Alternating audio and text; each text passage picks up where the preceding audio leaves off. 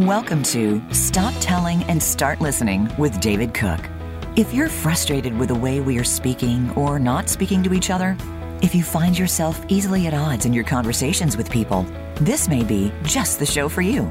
Listen in as David and his guests will help you elevate your communication skills and navigate the tensions present in many conversations today. Now, here is David Cooke. Hey, uh, good afternoon, everybody. This is David Cooke. Welcome to another episode of Stop Telling and Start Listening. Uh, interesting little change in events today. I'm looking forward to this. Um, in some respects, this is like this was what I would call the ultimate challenge. What happens when uh, the your guest is uh, sick? They took they took ill with COVID and they were unable to participate. Stuff happens, and I completely understand that.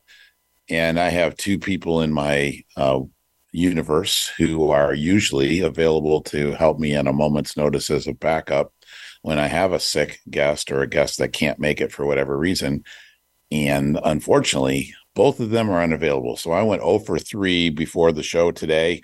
And as a result, congratulations to my audience. Um, you have me, which is going to be fun. It's going to be a good experiment for us.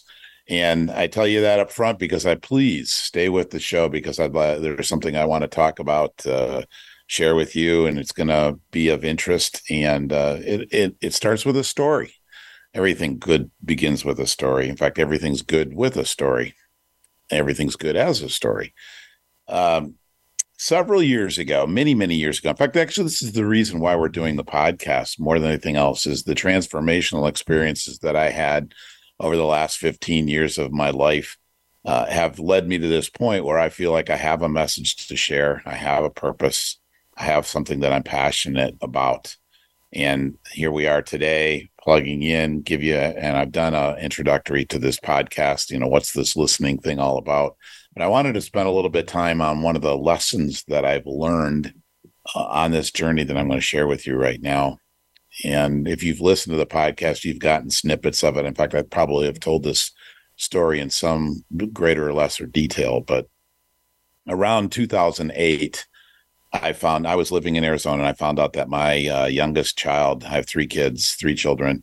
My youngest child, my uh, my son, uh, second son, is dealing was dealing with a heroin addiction. He was living in Detroit. I was in uh, Phoenix, Arizona at the time. Got a call that he was arrested, and and stuff like that. I'm not going to go into too much detail with that story, but you know, the minute I found out that my son was arrested uh, in jail in Detroit, I bought a ticket to an airplane, raced up to Detroit and decided I was going to go save my kid. And if anybody knows anything about the court system, you just don't show up and say, "Hey, I'm his dad. I'm going to take over." Um, there are laws. There is a process. There are people with authority that says, "No, dude, that's not that easy."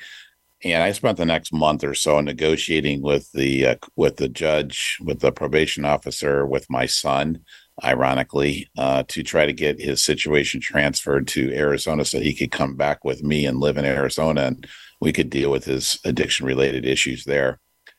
Uh, the story that I told myself in my head is rescuing my son is all I needed to do was get him to Arizona, get him around mom and dad, and life would be good. Um, again, if it was only that simple. Uh, he was there a little while and he got in trouble, et cetera, et cetera. And I began the journey as a parent with a child with a substance abuse issue. And we have talked about that a little bit before, what that means. But I spent the next two years of my life learning what it meant to be a parent of a child with a substance abuse issue and the experiences uh, associated with that, the wide ranging experiences associated with that. There was uh, my son getting arrested, my son relapsing, my son overdosing, um, stealing from me, stealing from his family, you know, his, his sister, uh, his brother, um, relapsing again, arrest again, et cetera, et cetera. It became very, very, very frustrating. And over the course of about a two year period of time, I think I experienced all the waves of emotions from the highs of thinking that my son is in a good place to the lows of watching him get arrested in, um, in front of me in my own house. And I think the lowest point for me was one Christmas day, probably like 2010, when um, my son right before Christmas, my son and one of my television sets went disappearing, and we didn't see him for a couple of days, and it was just awful. The experience for me over the course of those couple of years was I, you know, I started gaining weight.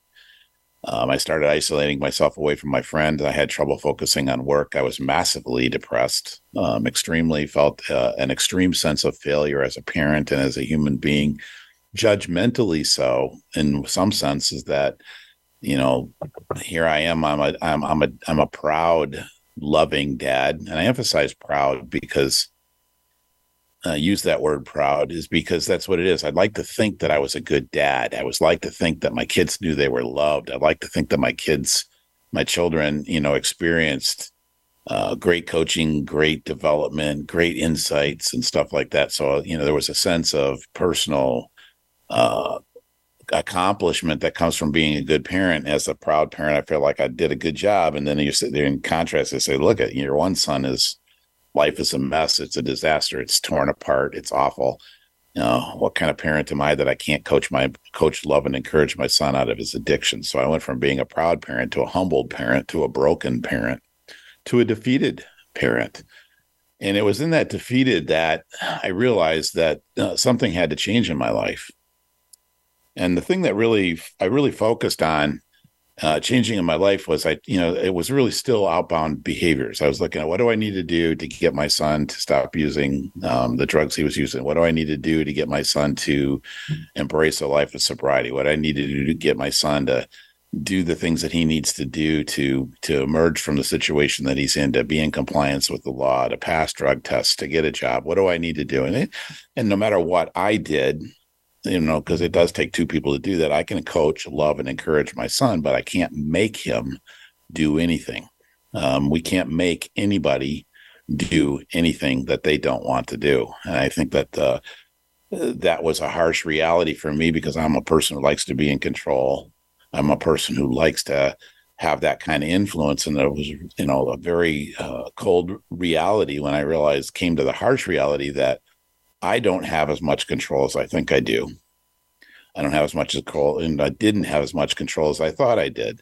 But it still was that was the quest: is how do I get my son to? How do I have the influence, the authority, the power, the words to move my son to a different place? Didn't happen. But with every failure, with every letdown, with every relapse, with every setback, it, I took it personally. I took it emotionally, um, physically, uh, mentally, intellectually as a failing. And it, it, it got to that point where I was totally broken as a dad and as a man, as a human being, because it's like my life sucks. My son is in the worst place he could possibly be in, in his life. He's fighting a life and death battle that he doesn't even really feel like fighting. And here I am trying to get him to take up the battle, and he's not taking it. I was beat. So one night in the middle of the night, this is a long story, sorry. One night in the middle of the night, I woke up from a deep sleep. You know, was I had no trouble falling asleep during this whole period with my son, but I did have trouble trouble staying asleep. And a couple hours into um, my night's sleep, I'd wake up, and this happened often, especially when my son was on the street somewhere. And this time I woke up, and it's like, oh yeah, that's right, my life sucks. My life's a disaster. And that reality that here I am, I'm by myself. It's dark, it's cold, it's sad, it's brutal, and I'm awake, just sitting in in the reality of the mess. So I went outside, sat on the porch as I often do in those situations, and I would say two prayers. And first prayer was, God, wherever my son is, please bring him home safely to me. And then the second prayer was, please help me get through this. And if you haven't heard the story before, um, you know, what happened next was there's a, a, an aha moment. It was like, Dave, you've been here before. You've been on this porch before with this emotion, with this prayer and things haven't changed, what are you going to do to change the situation for you? Because I, I recognized in that moment how broken, how beat, how defeated I was feeling and how hopeless I was feeling. I was desperately hanging on to this fact that somehow I have to find my how help my son find his way, completely ignoring the fact that I have a life to live and I have responsibilities to my to my wife and to my um, other children, to my clients, just to my life in general. And I was had turned everything over in this quest to save my son.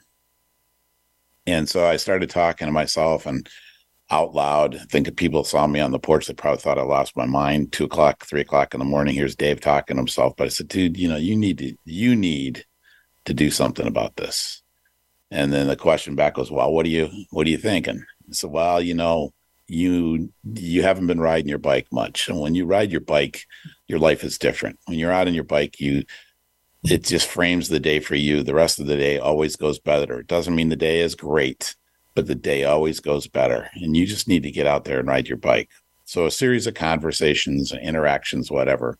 I rode my bike for 100 days for an hour a day and um, started journaling and, jot and, and, and jotting down notes and thoughts from my bike rides. And I got inside my head and I got connected to me. And those bike rides completely changed my life. After 100 days, think of that. It was really pretty cool. I rode my bike for an hour a day for 100 days in a row.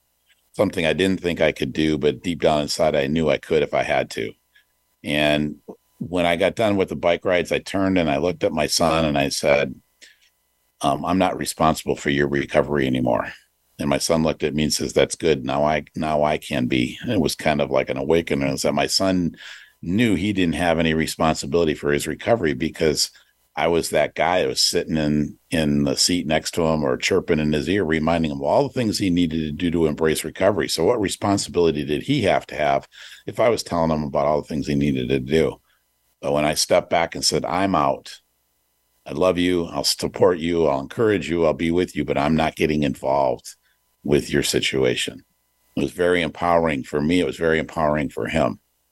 So I got done with the bike ride. I make my made my declaration of um, healthy distancing with my son.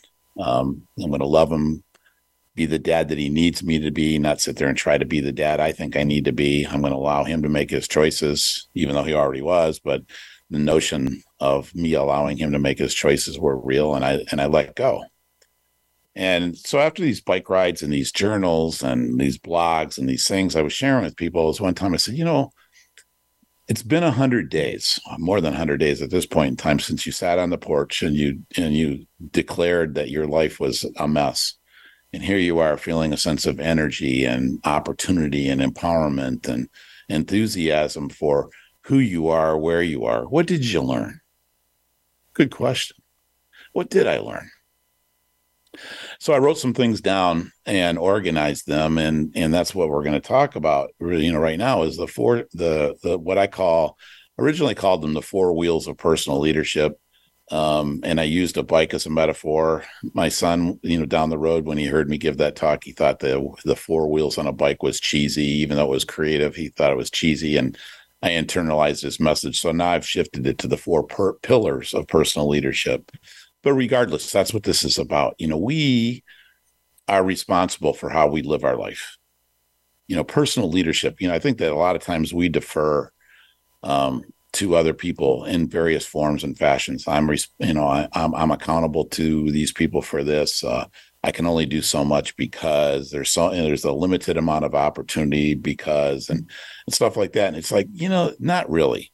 There are two things that we have control over there are two things that we absolutely, positively have control over it's our attitude and our effort.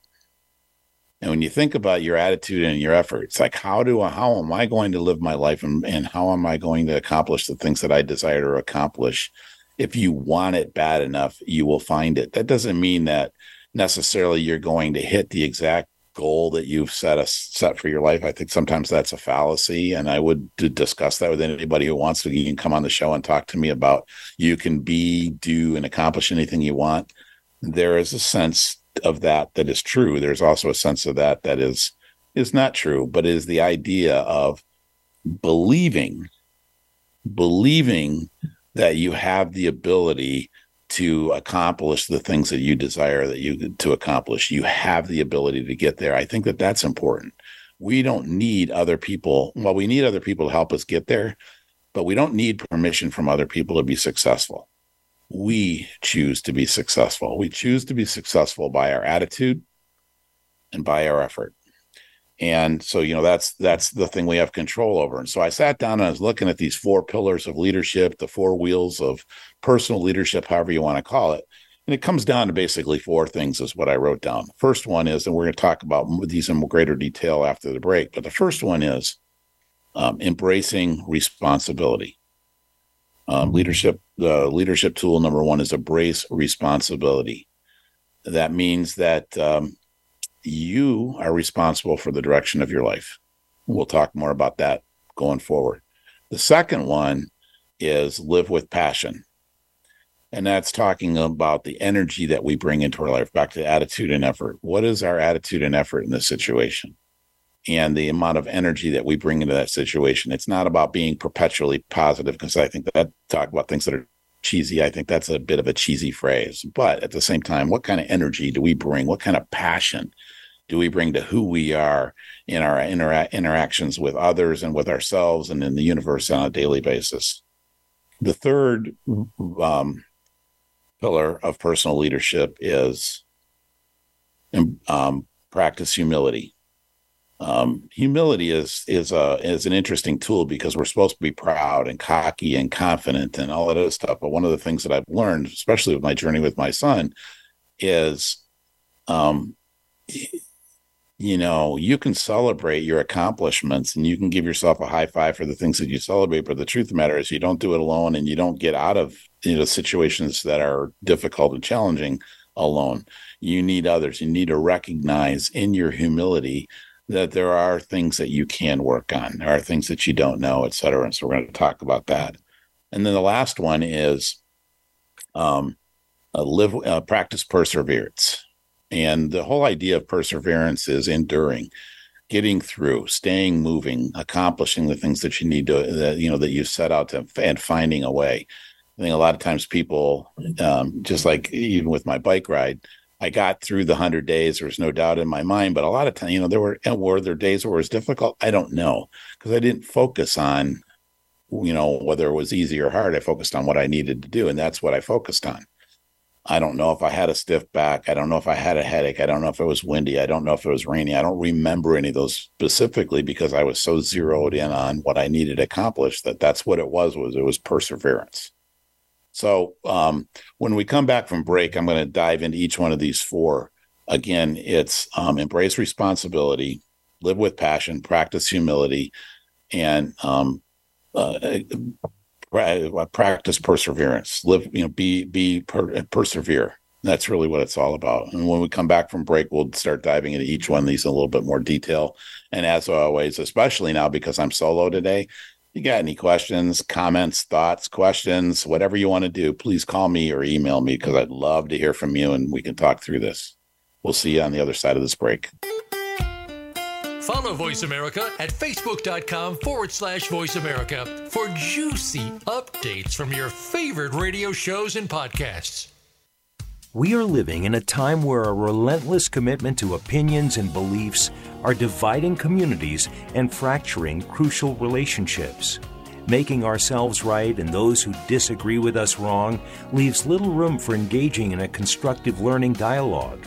There is little opportunity to change minds, find common ground, or solve complex problems. Those who are not being heard or understood become angry, hurt, lost, isolated, alone, and more. While mental health related issues are on the rise, too few know how to safely share their struggles, and far too many don't know how to care about those that do. While it is increasingly frustrating to experience an increase in this communication divide, there is hope. And according to David Cooke, there is an answer. The answer lies in how we adjust our communication style and shift our listening behaviors.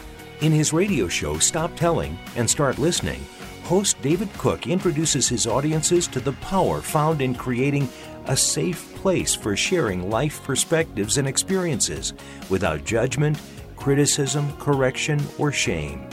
There are tremendous opportunities in learning to see the world from the eyes of another. Join David on Mondays at 11 Pacific. Discover how shifting your listening behaviors will close the divide that exists between you and others in your community. It's your world. Motivate, change, succeed. VoiceAmericaEmpowerment.com.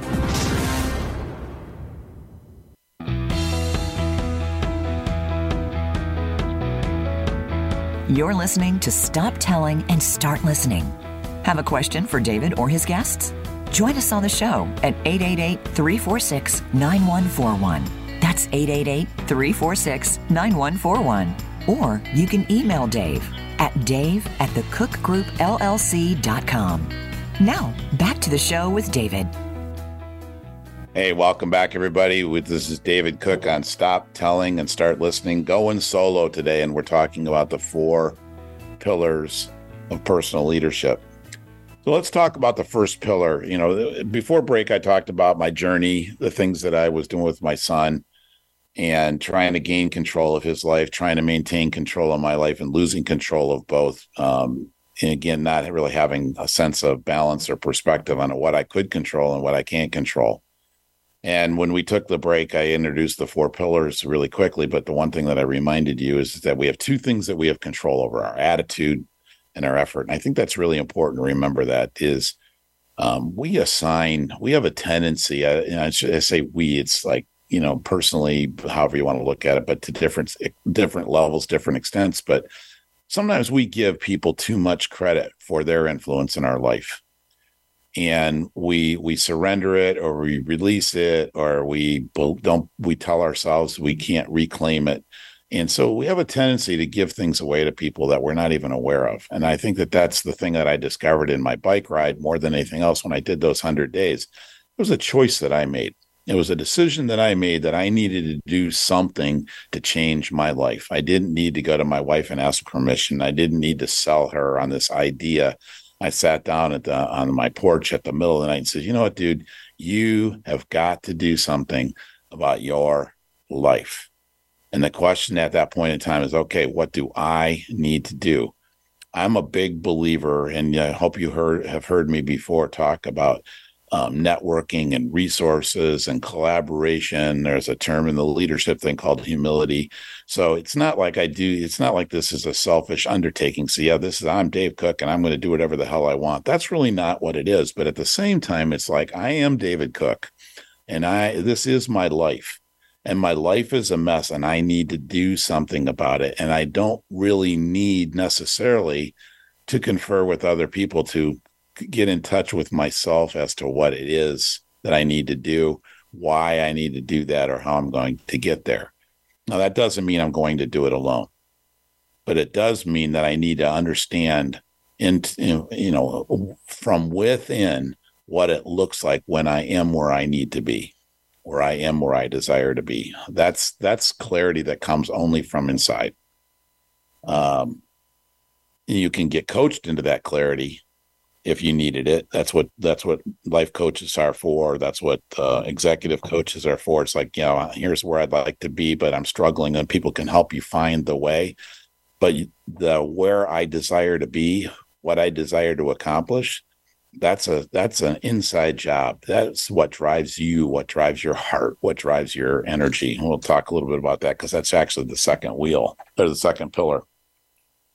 But the first pillar of personal leadership is embrace responsibility.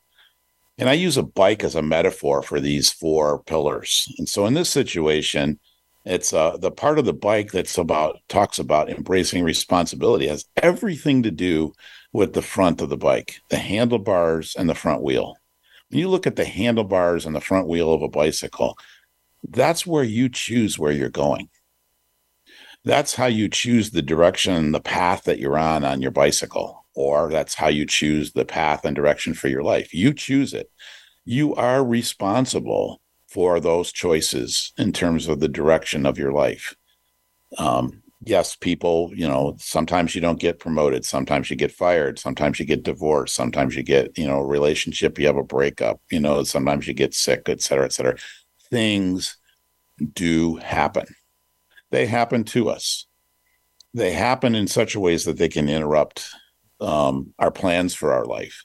But that doesn't mean we stop cold. It means that we, in the as navigators of the journey of our life, we find a way to, to we find a path. We say, okay, this is where I'm at. This is where I desire to be. How am I going to get there? Where am I going? And that's the that's the embracing responsibility piece. You are responsible Um, I am responsible for the direction, path, guidance of my life, and I need to embrace that responsibility. I use the word responsibility um, uh, eh, for a very specific reason. There's, you know, people talk talk about um, accountability. They talk about responsibility.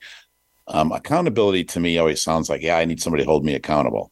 Uh, I need you to hold me accountable. I'm going. I will be accountable. That means that somebody's checking up on me. That means that somebody's making sure that I haven't gotten lost, stuck, or confused.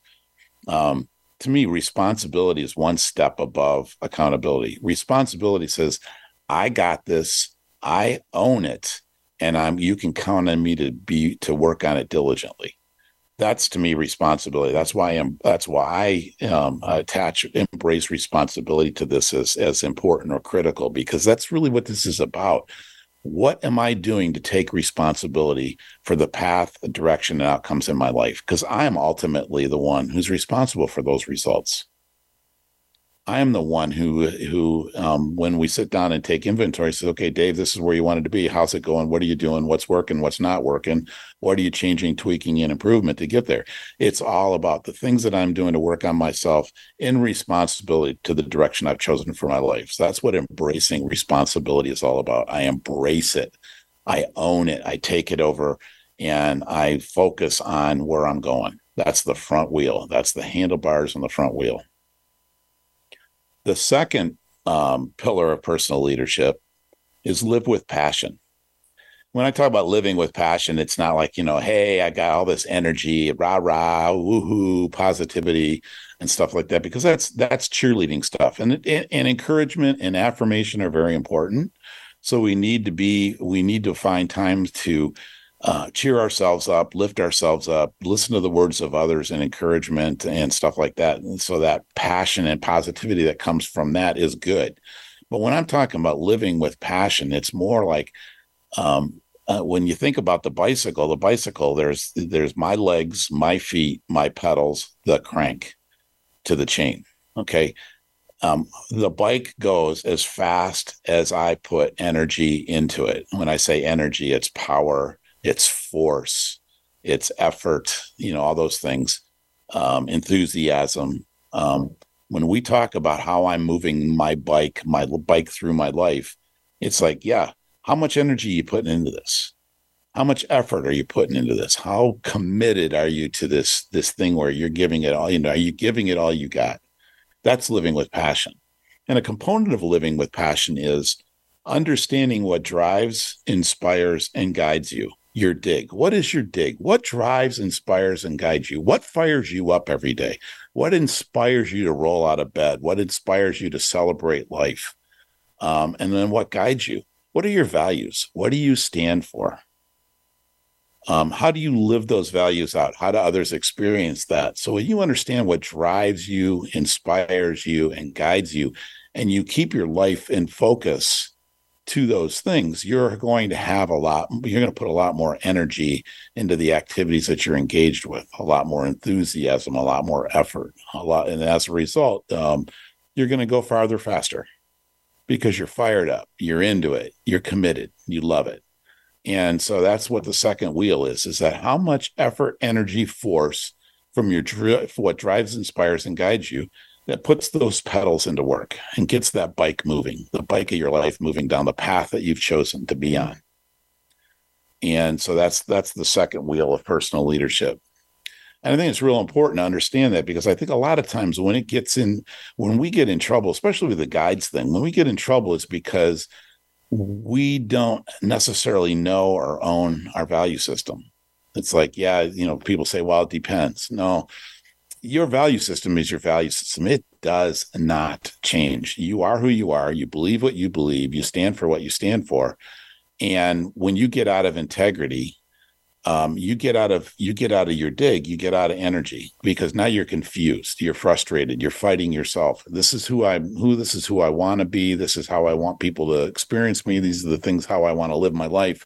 And when you compromise those, when you when you ignore them when you do that you're out of integrity. When you're out of integrity you're not in energy. You're not in passion.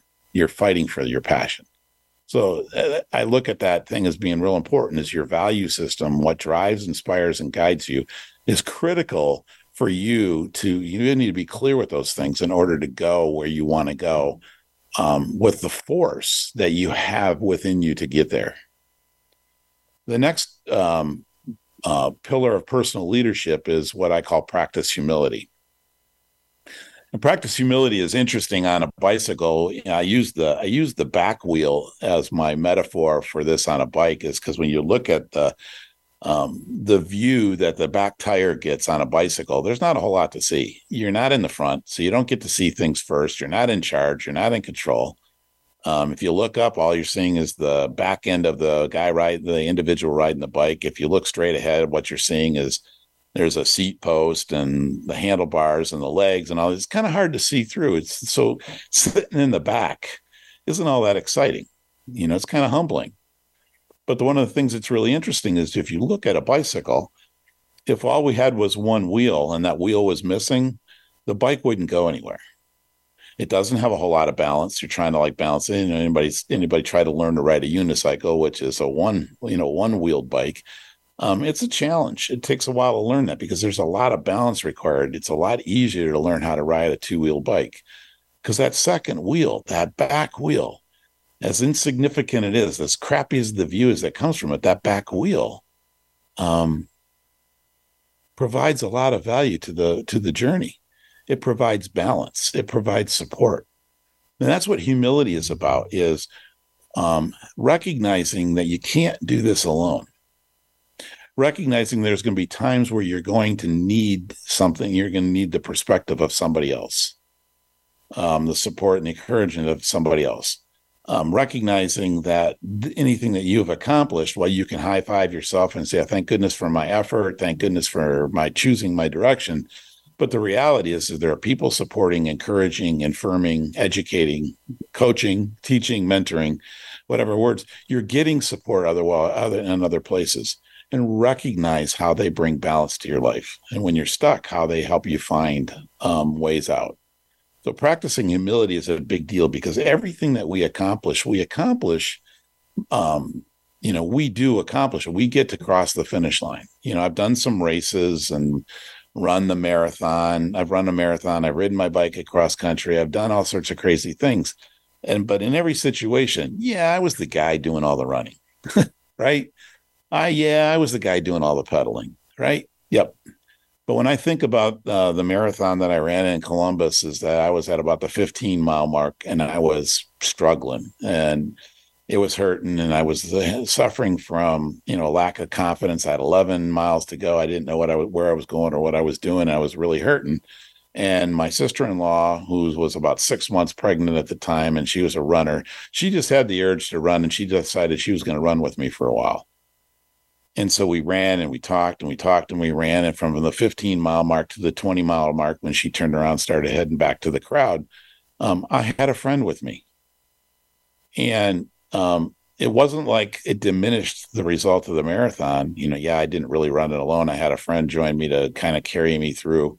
Um, but I did. I ran it alone. I accomplished it alone. But there was a place where I needed somebody to help me, and they were there. And the same thing with my cross country bike trips. Yeah, I didn't ride my bike alone. I had a support vehicle, and I had people take week, you know, week off of work to de- devote um, a day, a series of days to ride with me in the car to make sure that I had everything I need: my water, my food, my snacks, uh, make sure I didn't get lost, uh, anything I needed for repairs. It didn't diminish my effort, but what it did was it made it possible because somebody was there to help me. And in my humility, I need to recognize that, yeah, I rode across country, but I wouldn't have been able to do it without my friends. That's humility. I'm lost. I can't go any further. I need a little help. And that's good. And I think that's important to recognize that we don't do things alone. We don't accomplish things alone. We don't celebrate our accomplishments alone. We need to recognize that there's always somebody participating or there's always somebody available to give us some uh, guidance and direction when necessary. So that's that's the fourth pillar of personal leadership is practicing humility. Um, and then the last one is, um, and I'm struggling, and I, I, I lost my notes, but anyway, it's it, it's commit to perseverance. And I use those words uh, interchangeably because a big part of it is commitment, um, your your commitment to, but also the uh, perseverance piece of it is nothing goes according to plan. I struggle with this a lot when people talk about this is my goal, and that's great. I love it when people have a goal. Um, this is my objective, but to sit there and lay it out and say, okay, here's here's the you know the 30 day plan, the 60 day plan, the five year plan. It's kind of like, really, when's the last time life went according to plan? Why do we even have a plan? I'm a big fan of saying, here's the finish line. Here's what it looks like when I cross the finish line. Here's the things that I believe I need to do to get started in that direction. Or here's the things I believe that I'm going to need to accomplish along the way. Great. But when I start to schedule it out, map it out, um, sequence of events that are going to happen with that stuff, like, yeah, I don't know, man. What you really need to do is you need to make a commitment to the plan and then make a commitment to persevere when things go awry. And when you look at the back wheel, or you would look at when you look at where that uh, on a bicycle where that commit to persevere sits it's in the back series of gears. There's five or six or seven or eight gears. I don't know what the number is. I don't count them i'm a cyclist but i don't know equipment very well. There's a whole bunch of gears and what are they there for? To help you keep moving to help keep you going. Uh, you get on a steep grade and you find the easiest gears you find what we call the granny gear and you just hang in there and get there. You keep moving because I commit to perseverance is things aren't going to go according to plan. Things aren't going to go easy. You need to find a way to keep it going.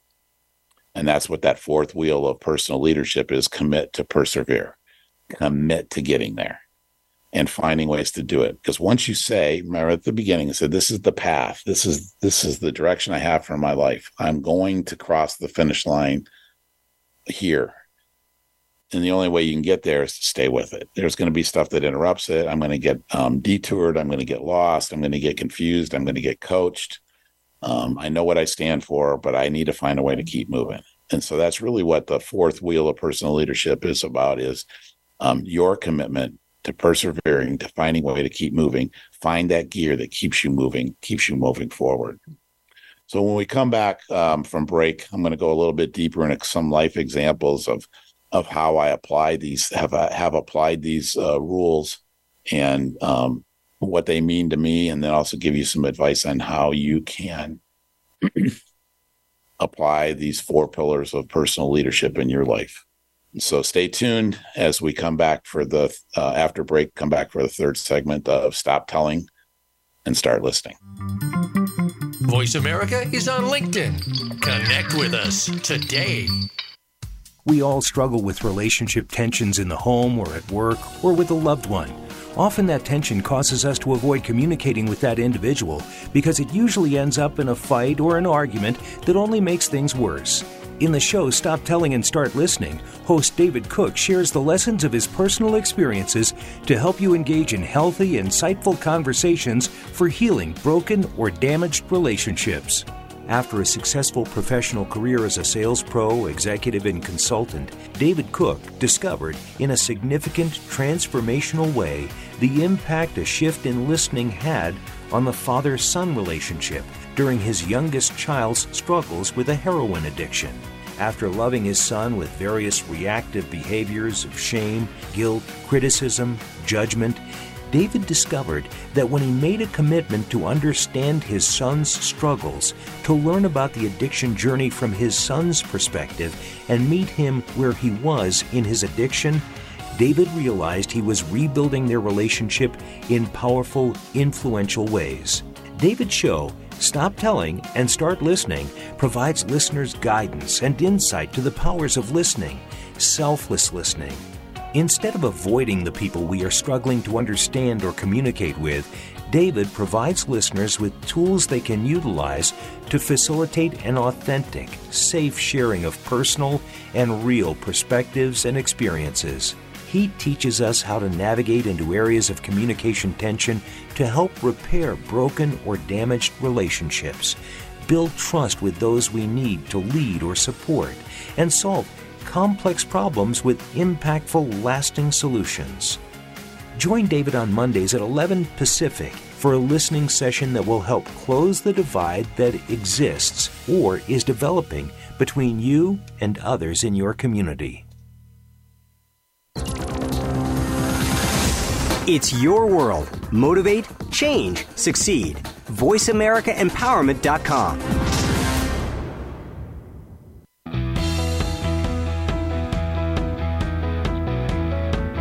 You're listening to Stop Telling and Start Listening. Have a question for David or his guests?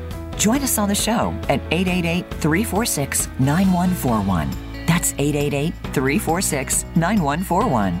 Or you can email Dave at dave at thecookgroupllc.com. Now, back to the show with David. Hey, everybody, welcome back. This is David Cooke uh, with the final leg of this episode of Stop Telling and Start Listening. Today, we are talking about the four pillars of personal leadership. Um, hopefully, you stayed with me this long. I really appreciate it. Um, I'm not a big fan of uh, lecture podcasts, I don't like monologues. This is something that, quite honestly, um, I'm uncomfortable with. It's not. This is not my thing. But I. This is a message that I'm very passionate about, very committed to. So I'm. This is what I chose today as a result of finding out I was going solo. Um, and we're talking about the four pillars of personal leadership, and that is the four are, embrace responsibility, live with passion, practice humility, and commit to persevere. And I guess you know the best way to talk about these things is you know share a couple of stories where I can give you some examples of what it looks like when when when we're in those moments. Um, the, the best example is is the the story of Sitgreaves Pass. Um, and that's Sitgreaves, S I T G R E A V E S Pass in um, somewhere Arizona. um, on about 2017, 2016, I was on a bike ride from uh, Santa Monica, California to Chicago with a with an intention of ending up in New York City. Sadly, the trip ended in Detroit. Um, something that I'm still wrestling with in terms of uh, giving myself enough credit for something that didn't end up according to plan. And maybe we could talk about that too. But um, coming out of the Colorado River base, um, I you know the, I spent the night in uh, in Havasu or something, Cal, uh, uh, Nevada, California, Arizona. Who knows all those areas? Bullhead City. Um, the next stop on the on the ride was really Kingman, Arizona, but we had to go through Oatman.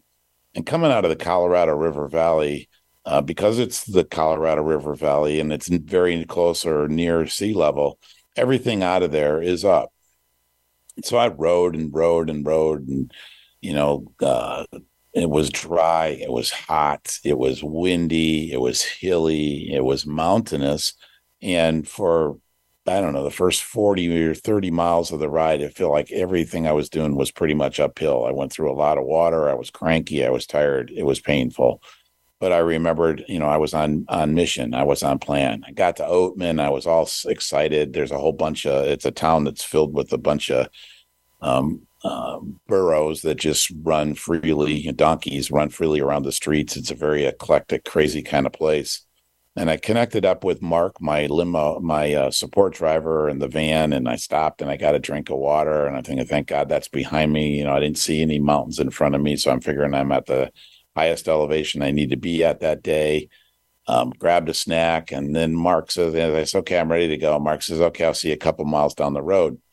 And I didn't hear him say that at the time until you know later and reflecting on it. But he got a couple miles down the road. Okay, sounds good. I'll see you.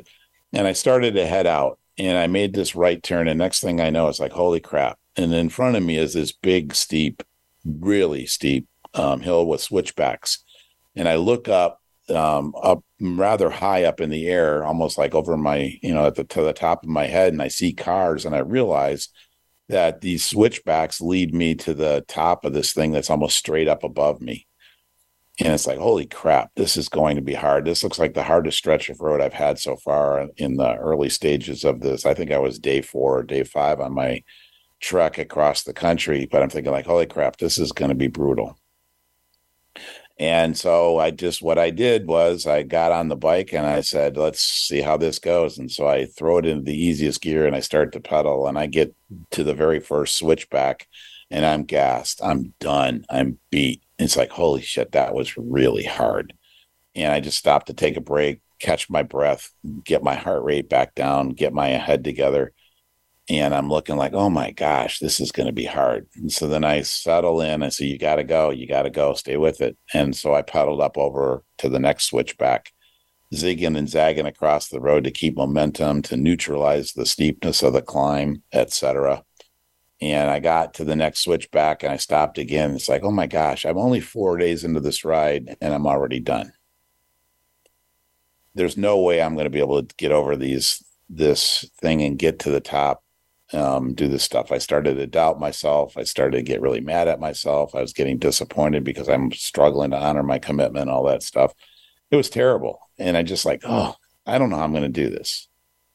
And um, uh, then I just kind of like said, okay, let's give this another shot. You got to do this, Dave.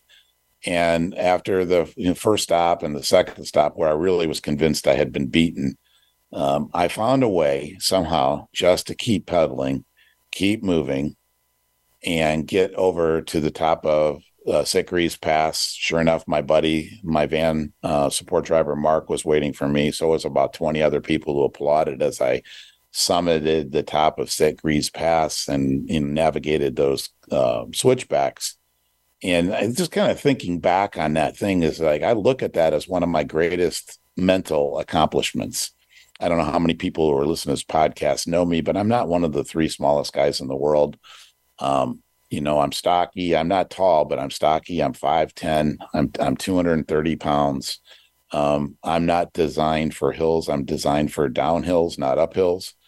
And so physiologically going doing a steep climb that is a is a lot to ask of me. But when I look back on that that ride and I'm thinking back to the just like we talked about the four pillars of personal leadership is um, embracing responsibility. What is what is it?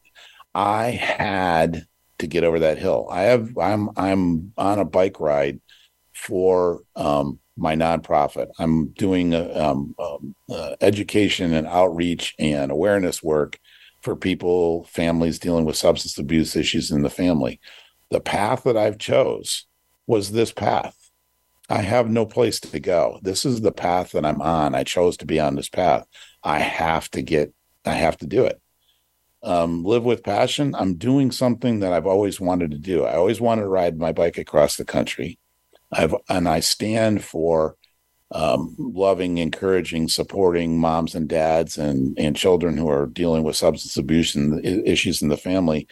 And so this is it. I'm on, I'm on my journey. I got to do this.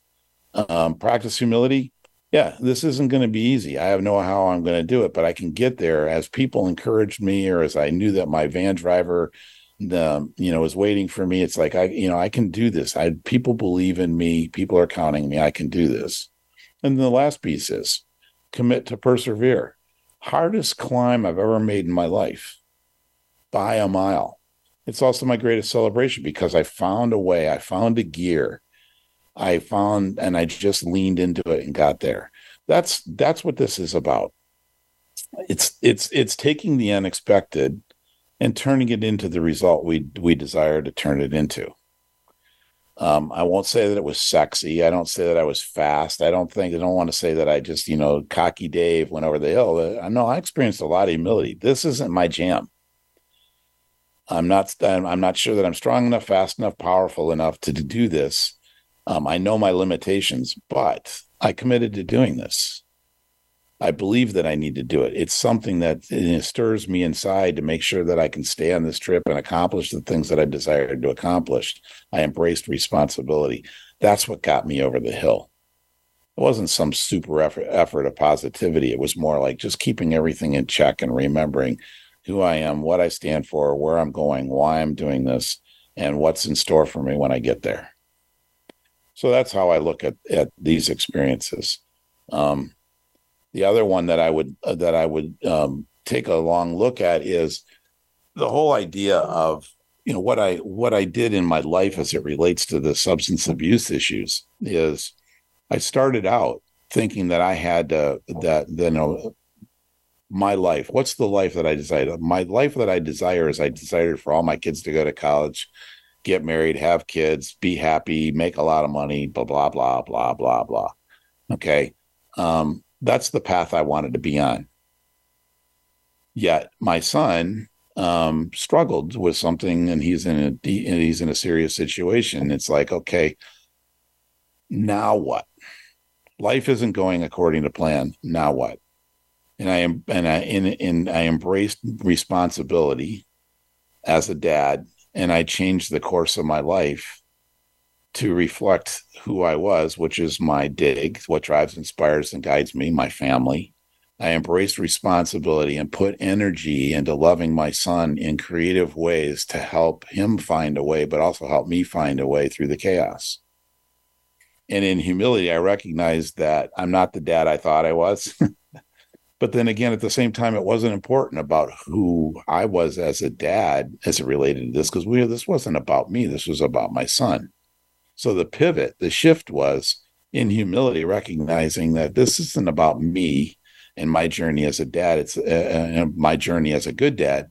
It's about me and my journey as my son's father. And what does he need from me? And then the last piece, and what that whole thing is, and the reason why we're having this talk is um, somewhere in there, rather than quitting, saying, give up on my son, give up on my life, um, just to resign myself to the fact that there's no hope. No, that's not what I said. It's like, I've got to find a way in this struggle to keep moving. I got to find a gear that allows me to navigate through this to get to where I desire to get. And so that's what we did. We leaned into that. And it, it was a game changer for me in my life. But when you look at it, it's like, you know, perseverance and responsibility and, and passion and energy and humility all went into play together to to make things happen, make that make a difference in in my life. And so when I look at the things that that I need to do. Um, like I said earlier, this isn't really about me, even though I'm talking about me in a sense. This really isn't a journey about me, selfishly me. It's about who I am and what I stand for. That's your dig. Who I am and what I stand for. Where am I going? What's the path I desire for my life? what is the path I desire for others to, you know, as people come across me, what is it that I desire for others to experience of me, with me, through me? And I accept, you know, embrace responsibility for that as well. And so, you know, who, what I stand for, where I'm going, and how am I going to celebrate that? How do we going to, how do I measure success in a way that, um, energizes me, um, affirms me, which you know we all, I, I personally like to be affirmed. You know that hey Dave, you know congratulations, you got a lot of drive, you got a lot of guts, you got a lot of spirit. I like hearing those things, but at the same time, while affirming me, recognizing that this this journey isn't about me, it's about who I'm interfacing with along the way. And how do they experience me in that journey as they're going along? am I inspiring by the way I embrace responsibility or live my passion or practice humility or pers- commit to persevere? I don't know. That's not the point. The point is, is that if I'm clear as to who I am, where I'm going, what I stand for, how I'm going to, uh, how others are going to experience that, what I've done is I've created a value system. I've given myself the freedom and the power and the authority to be who I am and be comfortable with who I am. I don't have to prove anything to anybody. I don't have to be something I'm not. I don't have to try to um, uh, keep things from others because I'm going to be authentic. I'm going to be real. I'm going to share my struggles because in humility, everybody does struggle. So I have to have the courage and the humility at the same time to be authentic and be transparent. So there's a lot of things that come out of this, you know. So I just look at the four wheels of personal leadership and there are four pillars of personal leadership. Uh, we could talk about this a lot more. If you have questions, I'd love to have you follow up. But I'm a firm believer that when you embrace responsibility, you live with passion, you practice humility, and you commit to persevere, your life just takes on more powerful things because you're operating from from within to engage um, the people outside and engage yourself and put it to action. And that's just, you know, that's what this is all about. So anyway, thanks for the letting me have the monologue. Uh, it's not my not my jam normally. Um, I appreciate those who stayed with us and listened to it. If you have questions, please reach out to me. If you have comments, please reach out to me. I'm looking for guests. So if you'd like to be a guest on the show and you have something that you're particularly passionate about, have a story passionately engaged with that you want to share with the world, let's talk. Um, because that's what the show is about is sharing the joys and the challenges and the things that make life exciting for any of us. In the meantime, until next week, remember open your heart, open your ears, open your mind, because once you start listening, everything changes. This is Dave Cooke. Have a great week. Thanks for listening to this week's episode of Stop Telling and Start Listening. We hope you've picked up on some useful ideas to help you enhance your conversational skills. Until we listen again, have a beautiful week.